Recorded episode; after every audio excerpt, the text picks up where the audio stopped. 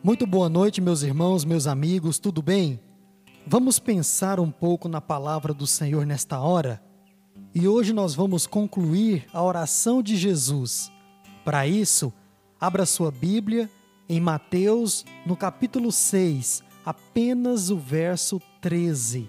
E diz assim a palavra de Deus: E não nos deixes cair em tentação, mas livra-nos do mal, pois teu é o reino, o poder e a glória para sempre. Amém. Jesus termina sua oração e com essas palavras, certamente ele quer que algo fique muito claro. Depois de nos ensinar sobre a quem estamos orando, a um Pai amoroso e que deseja o nosso bem, mesmo que não entendamos às vezes, ele nos mostra a lista de prioridades que devemos ter em nossa vida de oração. Primeiro, que devemos glorificar o nome de Deus. Segundo, que devemos pedir a sua vontade. Terceiro, que devemos pedir aquilo que é essencial para nossa existência e não aquilo que é secundário.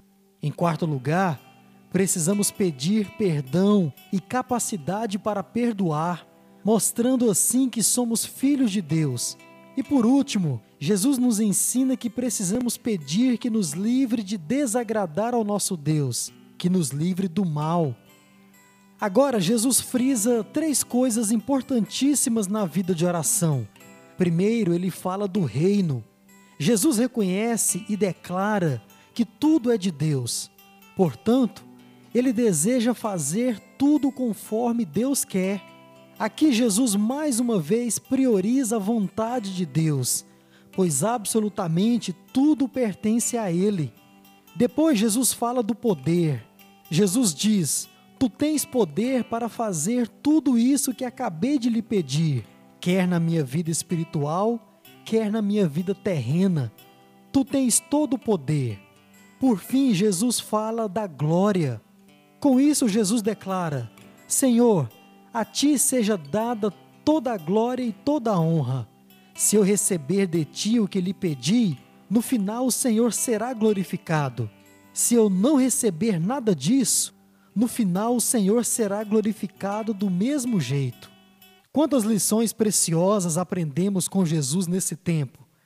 Que o Senhor nos ensine a cada dia como nos relacionar com Ele e como falar com Ele, para que a cada dia, ao fazermos isso, façamos com mais dignidade, com mais verdade, a tal ponto que a nossa oração seja ouvida e também atendida pelo nosso Deus.